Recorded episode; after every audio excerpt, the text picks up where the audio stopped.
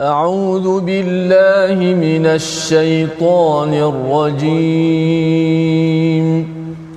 بسم الله الرحمن الرحيم. الحمد لله رب العالمين. الرحمن الرحيم. مالك يوم الدين. إياك نعبد وإياك نستعين.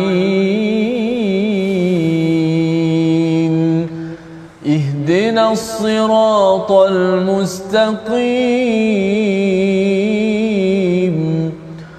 صراط الذين أنعمت عليهم غير المغضوب عليهم ولا الضالين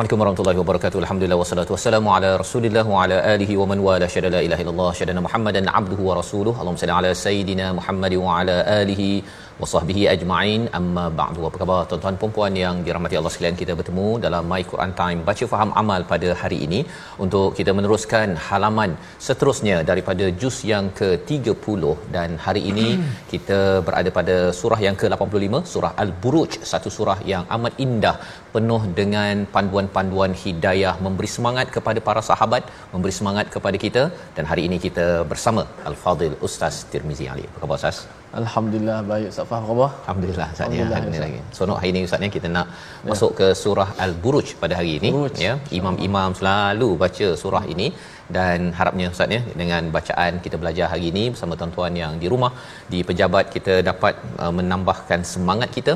Setiap kali kita mendengar imam membaca ataupun kita sendiri Ustaz kan membaca surah ini kita akan uh, makin-makin peka lagi bahawa perjuangan tidak pernah selesai kecuali apabila kita ini sudah pun bertemu Allah Subhanahu Wa Taala. Mari kita mulakan majlis kita pada hari ini dengan doa kita. Subhanakala ilmalana illa ma 'allamtana innaka antal alimul hakim.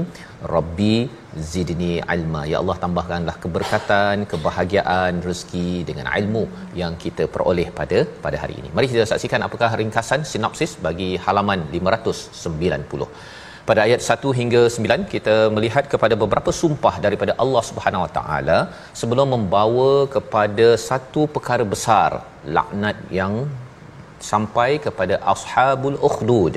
Siapakah mereka? Itu yang kita akan lihat sehingga ayat yang ke-9. Kemudian diikuti pada ayat 10 hingga 11 azab bagi mereka yang berbuat zalim dan kemenangan bagi mereka yang berbuat kebajikan. Ini yang kita akan lihat dua ayat. Dan diikuti pada ayat 12 hingga 16 kebesaran dan kekuasaan Allah untuk menguatkan janji dan ancaman. Ya satu uh, bahagian. Dan diakhirkan pada ayat 17 hingga 22 ambil pelajaran daripada kehancuran kebinasaan umat terdahulu agar kita selalu dijaga Allah Subhanahu Wa Taala. Mari sama-sama kita baca ayat 1 hingga 11 terlebih dahulu bersama Al-Fadhil Ustaz Tirmizi Ali. Silakan Ustaz. Baik, Alhamdulillah terima kasih Fadil Ustaz Fazrul, penonton-penonton, sahabat-sahabat Al-Quran dikasih Islam. Alhamdulillah syukur kepada Allah Subhanahu Wa Taala kita dapat sama-sama mengaji, teruskan share, tekan butang share dan juga sebarkan majlis ilmu kita My Quran Time baca faham amal.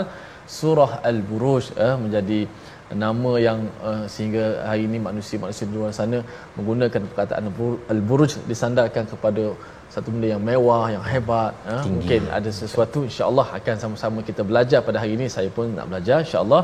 Jom kita baca ayat pertama hingga ayat yang ke-11 uh, terlebih dahulu dengan nahawan insya-Allah.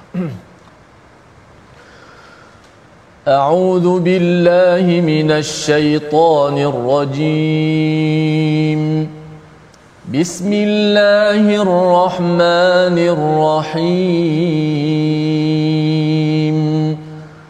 والسماء ذات البروج واليوم الموعود.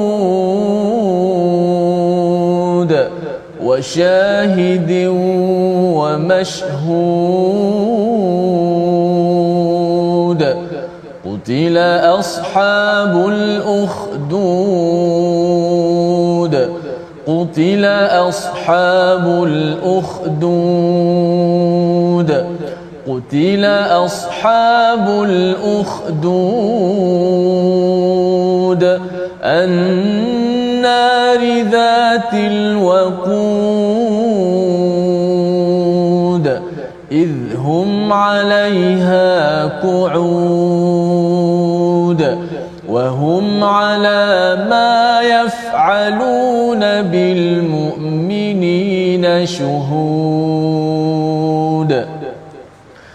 وما نقموا منهم إلا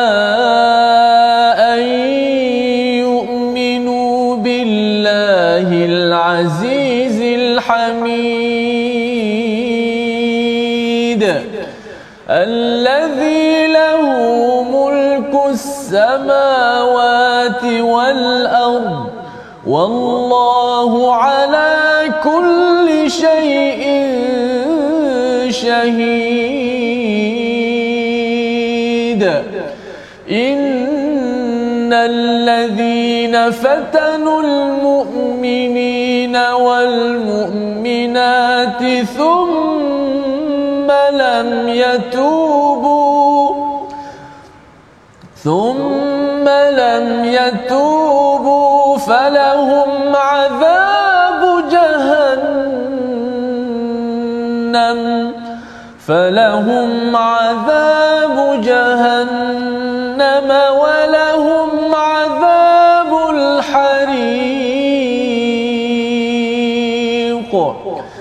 إن الذين آمنوا وعملوا الصالحات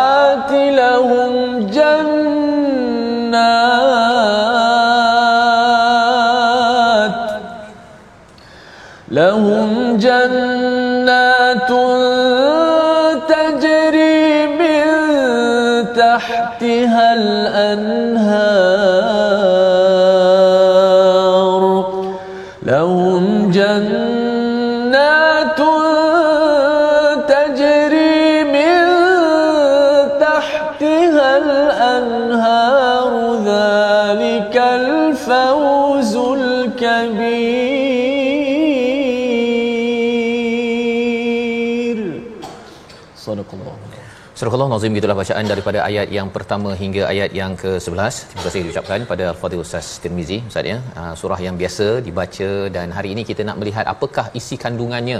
Kalau kita lihat beberapa surah sebelum ini bercakap tentang uh, sama ataupun langit, Allah membawakan tentang peristiwa akan datang ya tentang hari kiamat bila idzas sama unshaqqat yang kita lihat sebelum ini ataupun mungkin sebelum ini kita baca idzas sama unfatarat iaitu apabila um, langit itu terbelah jadi beberapa perkara yang disampaikan dalam surah-surah sebelum ini berkaitan dengan langit dan perkara yang akan akan datang. Tetapi dalam surah Al-Buruj ini Allah membawakan kepada kita apa yang berlaku sekarang dan yang telah lepas ya yang berlaku sekarang dan telah telah lepas. Maka Allah menyatakan pada ayat yang pertama was-sama idzatil buruj demi langit yang mempunyai gugusan bintang ya langit yang mempunyai gugusan bintang. Mengapa Allah bersumpah? Ya sebagaimana kita sudah bincang sebelum ini ustaz ya. Bila Allah bersumpah selepas itu ada jawabul qasam iaitu Allah akan bawakan topik yang besar yang perlu kita beri perhatian. Jadi Allah suruh kita perhati dahulu bahawa sebenarnya demi langit, langit yang hebat ya yang kita boleh tatap, boleh tengok sekarang ini, ia mempunyai zatil buruj, mempunyai buruj. Apa maksud buruj? buruj ini adalah sesuatu yang tinggi. Ya, kalau kita cakap uh, Burj Khalifah zatnya, uh, maksudnya menara khalifah yang berada di kawasan timur tengah sana ya orang kagum dan bila bercakap tentang al-buruj ini adalah gugusan bintang yang tinggi yang menjadi panduan kepada mereka yang berlayar di di lautan ataupun yang yang berkelana di padang pasir. Jadi ini adalah satu perkara yang amat dihargai, yang amat dinanti-nantikan pada waktu malam. Ada orang yang memahami tentang buruj tersebut. Jadi Allah bersumpah kerana buruj ini mempunyai fungsi yang amat besar kepada mereka yang nak berekonomi, yang nak berbisnes, nak berjalan, mereka jadikan ini sebagai sebagai panduan. Kemudian pada ayat yang kedua, Allah bersumpah wal yaumil mau'ud iaitu demi hari yang dijanjikan kalau yang pertama Allah bercakap tentang langit ya yang mempunyai panduan untuk kita berjalan di atas muka bumi ini. Tetapi lebih daripada itu Allah menyatakan demi hari yang dijanjikan kerana perjalanan kita bukan sekadar menggunakan langit ya memanfaatkan burus yang ada untuk berjalan di sini tetapi untuk pergi ke mana?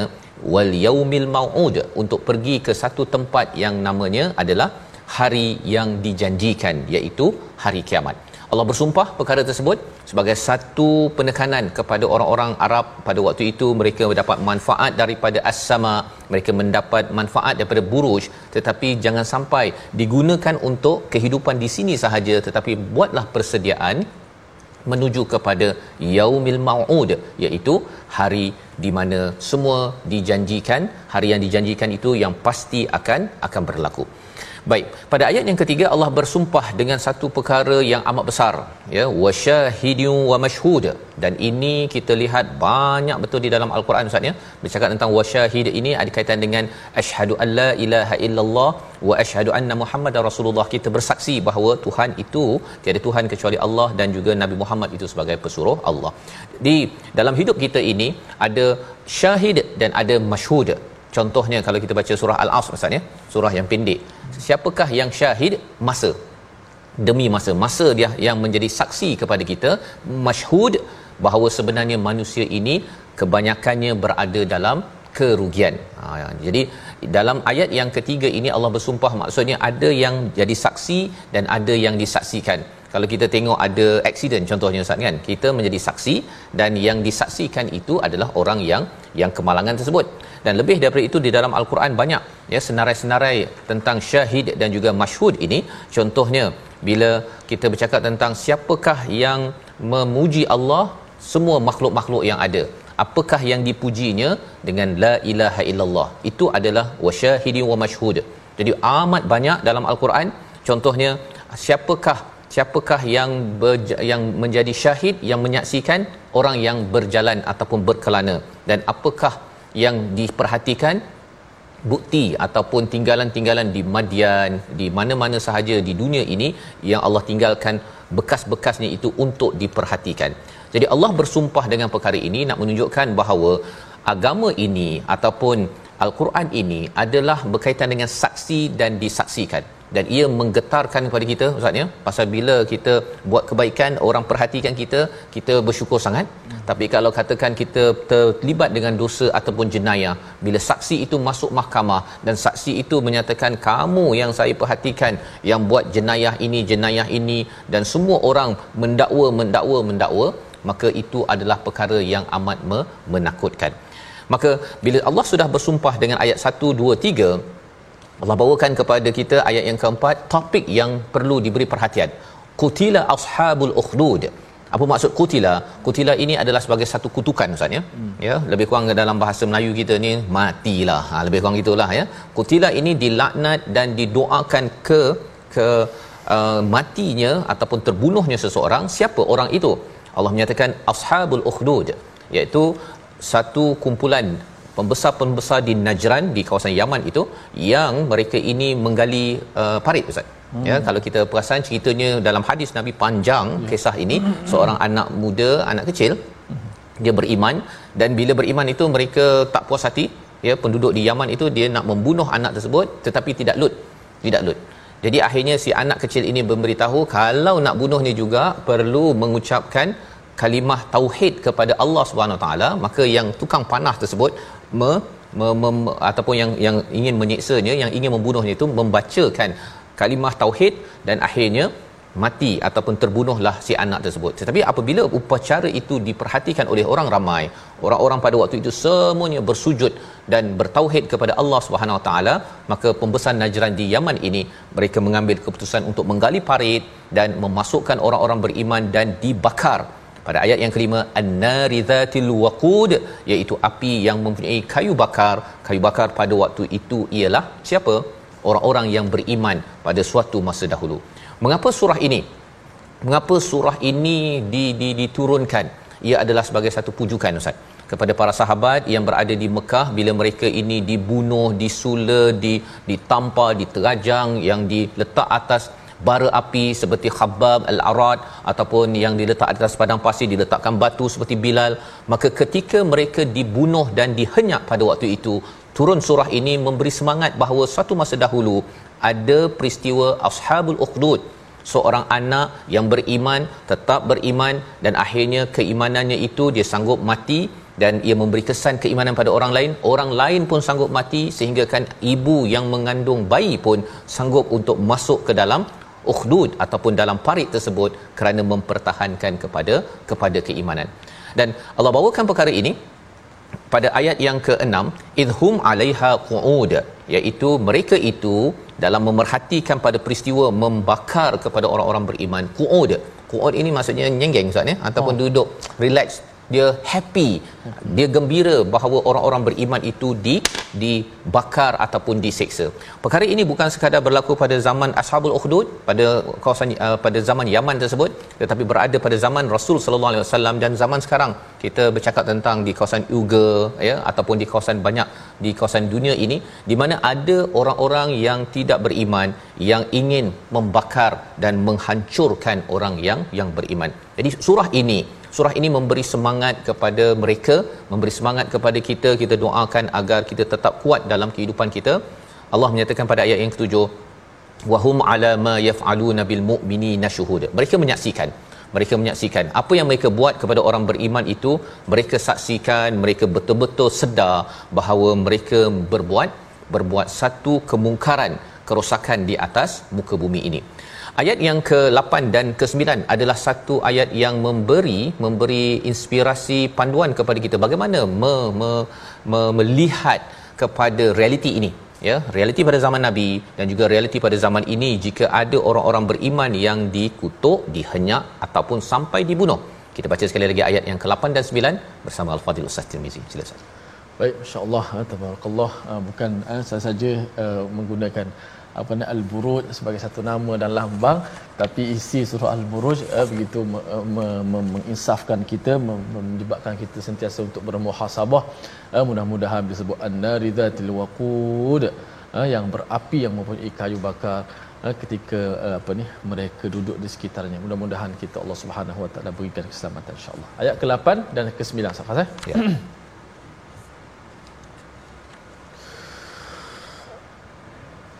وما نقموا منهم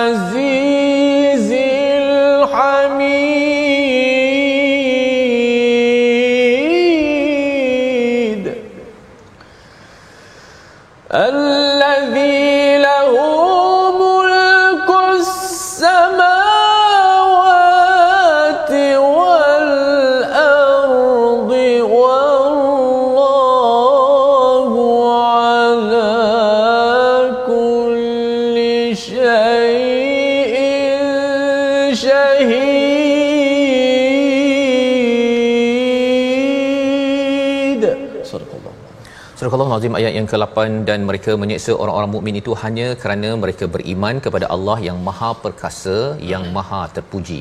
Ini adalah realiti. Kita mampu memahami perkara ini bahawa tidak semua orang yang bukan Islam itu bersifat begini.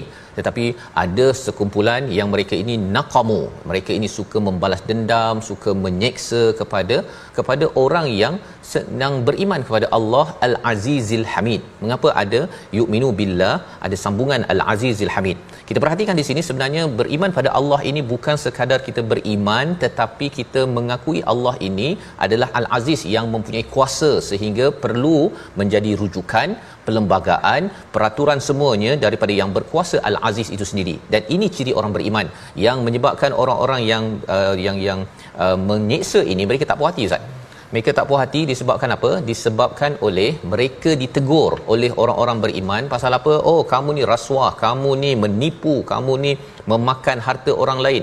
Disebabkan orang beriman ini meletakkan Allah sebagai al-aziz sebagai sumber kuasa dan maka ini menyebabkan mereka tak puas hati.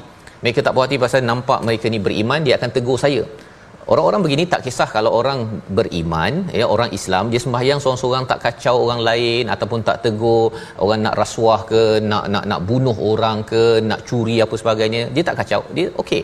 Tetapi bila seseorang itu mengambil Allah ini Al-Aziz, dia tak puas hati. Dia merasakan bahawa orang ini sedang mencabar dia yang pertama. Dan yang keduanya Allah ini adalah Al-Hamid. Mereka selama ini harapkan mereka lah yang diangkat yang dipuji. Tetapi rupa-rupanya orang beriman ni tak nak puji pun tak nak kipas-kipas kepada orang ini. Mereka ingin hanya memuji kepada siapa? Allah Subhanahu Wa Taala. Jadi dengan hal ini dengan dengan keimanan begini mereka merasakan bahawa mereka tidak dapat kuasa. Mereka tidak mendapat apa yang mereka inginkan maka akhirnya mereka menyeksa naqamu ya menyeksa kepada orang-orang yang yang beriman. Dan lebih daripada itu mengapa kita puji kepada Allah Subhanahu taala ada jawapan pada ayat yang ke-9 yang kita akan lihat selepas rehat nanti. Kita perhatikan dahulu perkataan pilihan pada hari ini. Iaitu naqama yang kita perhati pada ayat yang ke-8 sebentar tadi yang bermaksud membalas ataupun menyeksa 17 kali disebut di dalam al-Quran Allah nyatakan bahawa sebab mereka menyeksa bukan kerana apa? Kerana mereka beriman tahap al-azizil hamid kerana meletakkan Allah itu sumber kuasa dia tidak mahu orang lain lawan Allah dan dia menghargai Allah lebih daripada menghargai manusia sehingga kan mereka rasa bahawa oh kami tidak boleh mendapat apa yang kami inginkan. Kita berehat sebentar, kembali My Quran Time, baca faham amal insya-Allah.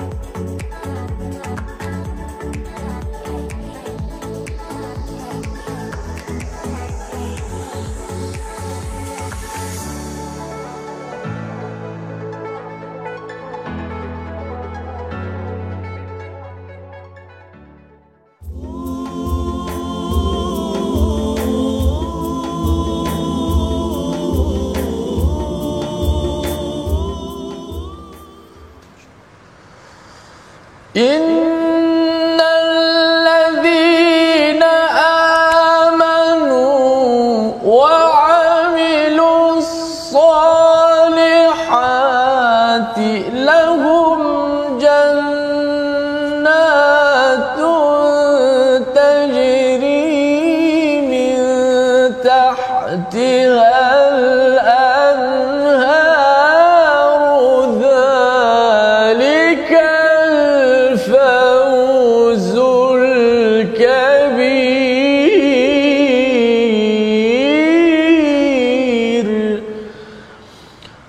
Sesungguhnya orang-orang yang beriman dan mengerjakan kebajikan mereka akan mendapat syurga yang mengalir di bawahnya sungai-sungai.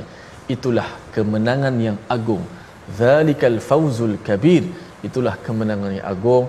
Banyak sekali isyarat Al-Quran Ustaz Fas eh, ya. yang menyebut orang-orang yang masuk syurga nanti itulah sebenarnya kemenangan yang hakiki faqad faz dalam surah Al-Hajj faizun dan ini fauzul kabir kemenangan yang sebenar kejayaan yang hakiki bila dapat melangkah masuk ke syurga. Alhamdulillah sahabat-sahabat sekalian. Sebelum kita kepada bahagian yang kedua, terima kasih pada sahabat-sahabat terus setia dalam My Quran Time. Kita dah masuk juzuk 30. Dan sahabat-sahabat, kita nak ngaji tajwid sikit sebelum kita nak meneruskan uh, kepada bahagian yang kedua. Kita lihat slide kita. Yang mana pada ayat innahu huwa yubdi'u wa yu'id wa huwal ghafurul wadud dzul 'arsyil majid fa'alul lima yurid. Pertama sekali kita tengok hebatnya hebat Allah Subhanahu wa taala. Kembalikan kepada Allah Ya Allah Taala boleh menyusun eh, al-Quran kalamullah begitu hebat. Eh, semuanya mati dengan qalqalah dal belaka kat situ. Eh, pada ayat yang contoh kita letak ayat 13 hingga ke 16 itu eh innahu huwa yubdi'u wa yu'id. Ada qalqalah dal mati. Ha, qalqalah sini semuanya yang di hujung-hujung ketika wakaf eh, kita panggil qalqalah apa? Ha, pertama qalqalah sughra yang paling kecil lah paling bawah. Yang kedua qalqalah wusta pertengahan wusta dan yang ketiga qalqalah kubra yang paling kuat di sini kalau kalah apa? Sahabat-sahabat sekalian ha, boleh boleh jawab dekat ruangan Facebook. Ha, ha, sini jawapannya ialah kalau kalah yang kedua itulah kalau kalah wusta pertengahan. Kenapa? Ha, dal itu ha, dimatikan ha, ketika wakaf dan tidak ada tasdid pun di atasnya. Maka kita baca innahu huwa yubdi'u wa yu'id. وهو الغفور الودود ذو العرش المجيد فعال لما يريد sama je semua de de jangan kita baca uh, ramai di kalangan pembaca membacanya seakan-akan dal tu ada sabdu. Padahal tak ada.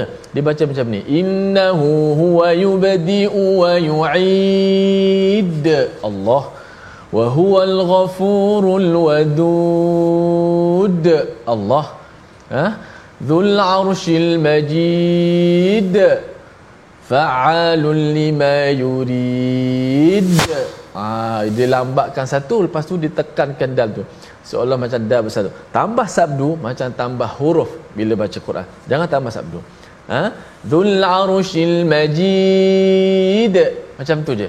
Qul huwallahu ahad. Jangan ahad. Ah jangan. Ha, kalau ada sabdu boleh baca macam tu. Bil haqq. Kalau ada sabdu. Kalau tak ada sabdu ha, kita jangan beratkan sampai macam kalau kalah yang kubra yang ada sabdu. Hati-hati eh. Wallahu alam. Safas Terima kasih ucapkan uh, pada Ustaz Timizi untuk sama-sama memberi perhatian kepada qalqalah Ustaz ya. Hmm. Narik di uh, ayat yang ke-14, hmm. 15, 16, 17 itu hmm. uh, berkaitan dengan uh, qalqalah dal sebentar hmm. tadi dan uh, jangan lebih-lebih Ustaz ya. Bagi sekadarnya dan kita perasan sebenarnya uh, daripada ayat yang ke 11 bertukar kepada ayat 12 itu hujungnya berbeza Ustaz ya. Dan memang topik berbeza. Tak ada apa mulai. Tak ada apa berbeza Ustaz ya. Jadi subhanallah itu al-Quran ya yang apabila Allah menyusunnya ini tak mampu dibuat oleh oleh manusia. Baik. Kita ingin meneruskan pada ayat yang ke-9 ya. Ayat yang ke-8 sudah pun kita bincang bagaimana orang yang beriman yang menjadikan Allah ini Al-Aziz Al-Hamid ya. Allah sumber kuasa Allah sumber pujian yang di, di disayangi yang dipuji. Mengapa dipuji sangat? Kerana kerana selama hari ini ada orang ustaz ya yang dia cakap bahawa uh, mengapalah Allah ni tak buat uh, kita ni kaya? Mengapa Allah ni tak tolong orang Palestin cepat? Mengapa mengapa covid datang? Dia persoalkan Allah tapi sebenarnya orang yang persoalkan Allah ini adalah orang yang tidak memuji Allah.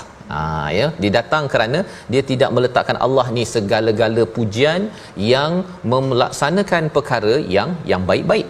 Ya, sehingga kan bila Allah ber, uh, berkaitan dengan al-hamid ini Allah kata allazi lahu mulkus samawati wal ard. Allah yang empunya langit dan bumi.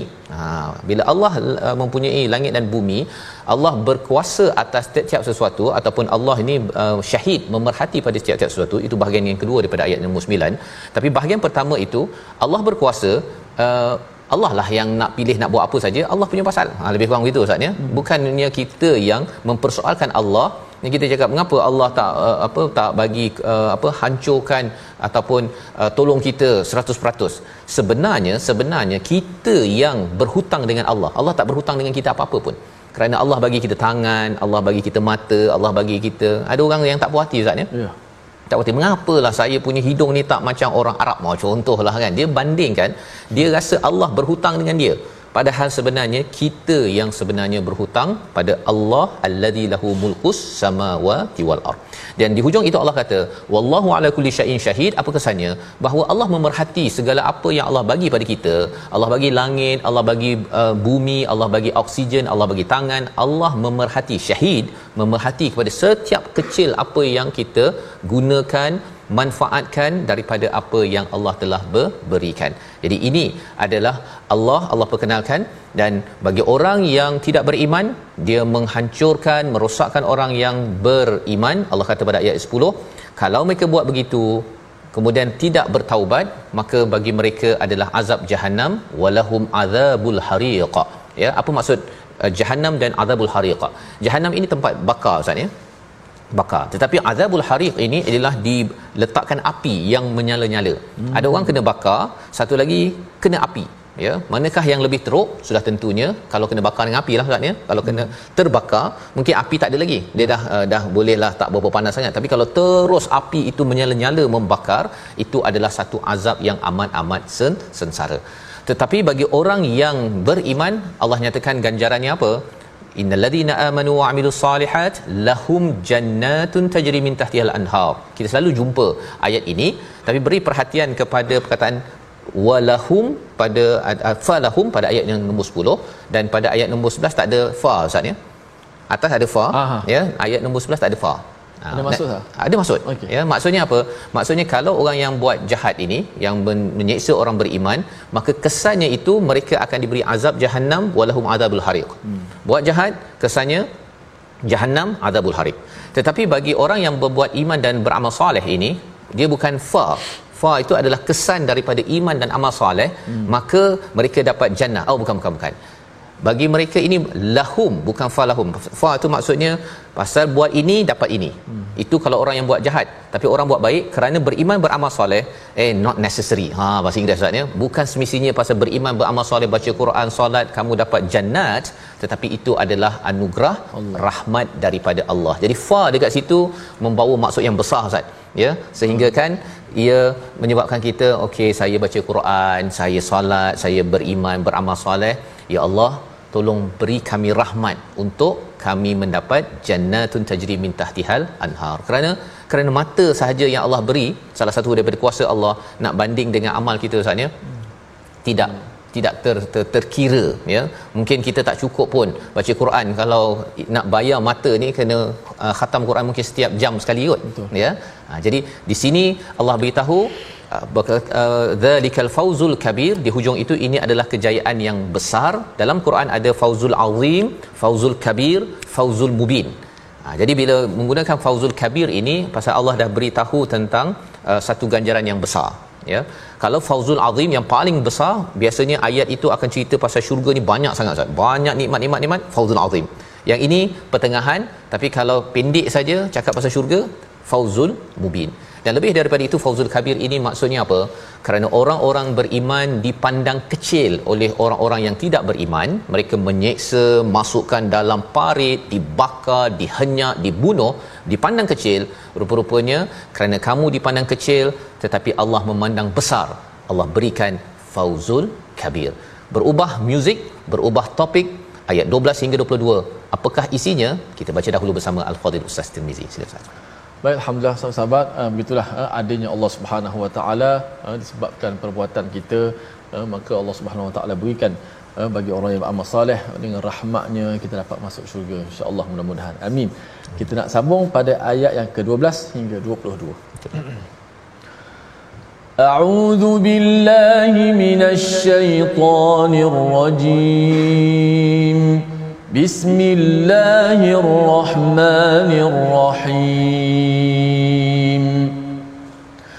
إن بطش ربك لشديد. إنه هو يبدئ ويعيد.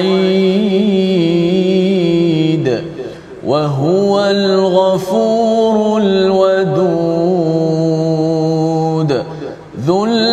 العرش المجيد فعال لما يريد. هل أتاك حديث الجنود؟ فرعون وثمود. بل الذين كفروا في تكذيب والله من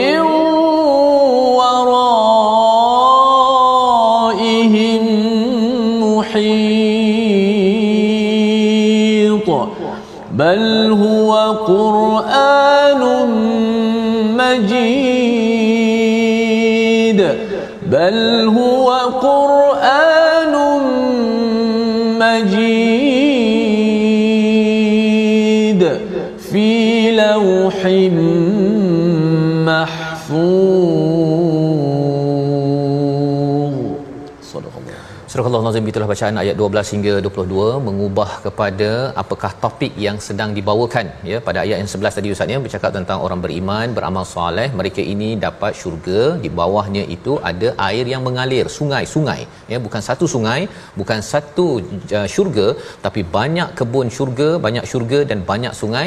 Dan airnya bukannya bertakung yang mungkin berbau busuk ya tetapi tajri ya berjalan ber, bergenang. Baik dan bila bercakap tentang perkara ini sudah tentunya itu adalah satu ganjaran yang amat indah kalau di dunia ustaz ya orang pergi hotel hmm. kalau dia dapat tengok apa istilahnya sea view ya nampak uh, laut biasanya bayarannya mahal Betul. ya jadi bila Allah memberikan kebun tempat penginapan yang ada nampak tajri min tahtihal anhar air terjun sungai ini adalah yang paling mahal kejayaan yang besar tetapi itu di akhirat ini adalah ganjaran bagi mereka yang tetap istiqamah di dalam perjuangan walaupun dihenyak. Maka Allah berikan balik semula kepada mereka sahabat-sahabat yang yang diseksa yang menghadapi cabaran inna batasha rabbika lasyadid ini adalah satu pujukan daripada Allah Subhanahu taala. Sesungguhnya seksa ataupun sesaan daripada Tuhanmu itu adalah amat-amat keras Allah nak beritahu kepada nabi ya percakapan ini kepada nabi sallallahu alaihi wasallam kepada para sahabat kepada kita. Kalau ada orang yang mengganggu kepada para sahabat siksaan daripada Tuhanmu itu kepada mereka adalah amat dahsyat berbanding dengan kedahsyatan yang mereka buat. Satu. Yang keduanya kerana Allah menggunakan perkataan batasya rabbik ini nak menunjukkan apa? Siksaan daripada Allah itu Allah berkuasa Ustaz. Bila Allah berkuasa bila berlaku apa yang ber, uh, siksaan-siksaan ini Allah kan ada. Nah, Allah kan ada. Allah tidak akan tidak akan duduk diam, tidak akan per, uh, biarkan begitu sahaja. Allah akan settle dengan orang-orang yang mengganggu kepada orang-orang yang beriman. Ini semangat yang sampai kepada para sahabat bila membaca ayat 12 innahu huwa yubdi'u wa yu'id kan mudah bagi Allah itu yang memulakan penciptaan dan nak mengembalikan mereka ke akhirat nanti nak bakar ataupun nak seksa dengan syadid itu adalah mudah bagi Allah Subhanahu taala bagi mereka yang diseksa menghadapi ujian Allah memberikan pujukan dan memberi tawaran. Wa huwal ghafur. Mereka yang ditekan itu kita ustaznya kalau kena duri pun Allah ampunkan dosa kita. Apatah lagi kalau orang-orang beriman yang dimasukkan ke dalam ke dalam uh, parit ataupun diseksa mereka ini akan diberikan rahmat ataupun ghafur ya keampunan daripada Allah. Ini memberikan memberikan kepada mereka ketabahan kekuatan untuk terus berjuang kepada kita semua walaupun ada cabaran untuk melaksanakan tugas sebagai ayah, ibu, pemimpin terus berjuang kerana kita tahu bahawa Allah sedang menawarkan ghafur keampunan kepada kepada kita.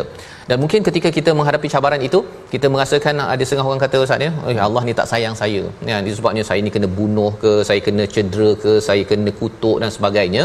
Kalau kita terus berada pada jalan iman dan amal soleh, ada cabaran Allah mengatakan wahwal ghafurul wadud Allah sayang Ha ya Allah sayang. Bukannya Allah tak sayang. Jangan cakap pula ini Allah tak sayanglah ni menyebabkan saya ni dapat anak begini, dapat cabaran di tempat kerja begini bukan. Mereka yang kena masuk parit ini makin lagi susah Ustaz kan. Maksudnya si contohnya Habab yang kena apa berbirat belakang kena bakar tersebut, boleh saja bila kena pada waktu itu dia akan cakap bahawa hmm, mungkin Allah tak sayang itu sebabnya Allah biarkan saya begitu. Tetapi Allah menyatakan apa? Wa huwal ghafurul wadud. Allah Maha Pengampun. Allah nak ampunkan mereka dan Allah ini amat amat sayang kepada kepada mereka. Bukan benci. Bukan benci. Yang bencinya ialah kalau kita selesa hidup tetapi tidak beriman tidak beramal malah membuat kerosakan di atas muka bumi ini. Baik. Dan kemudian lebih daripada itu Allah yang penyayang ini dinyatakan pada ayat 15 Dzul Arsyil Majid. Allah yang memiliki aras yang mulia. Aras yang hebat jadi dengan kehebatan Allah ini menyayangi kita, kita akan rasa amat tenteram dan lebih daripada itu fa'alul lima yurid. Allah boleh buat apa saja. Allah boleh buat apa sahaja bukan kita persoalkan Allah tetapi kita kena persoalkan diri kita apa yang saya buat untuk saya mendekatkan diri mendapat keampunan kasih sayang daripada Allah Subhanahu Wa Taala. Sebabnya pada ayat yang ke-19 dan ayat yang ke-20 kita baca dua ayat yang memperingatkan kepada kita tentang mereka yang mendustakan apa kesannya bersama Al-Fadhil Ustaz Tirmizi. Silakan Ustaz. Baik, Alhamdulillah eh, kita dah dengar bagaimana kupasan-kupasan daripada surah Al-Buruj. Sekarang ni ada di hujung ayat. Eh, mudah-mudahan dapat sama-sama kita ambil pengajaran. Kita nak baca pada ayat 19 dan 20 Safa. Terus sampai 22 lah Ustaz. Sampai 22 senang eh. Ya. Sekaligus ya. 19 hingga 22 sebagai penutup uh, bahagian surah Al-Buruj ini. A'udzubillahi minasyaitanir بل الذين كفروا في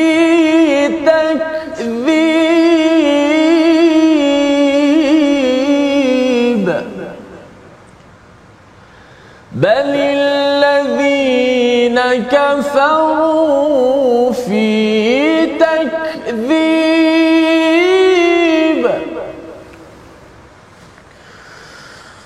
والله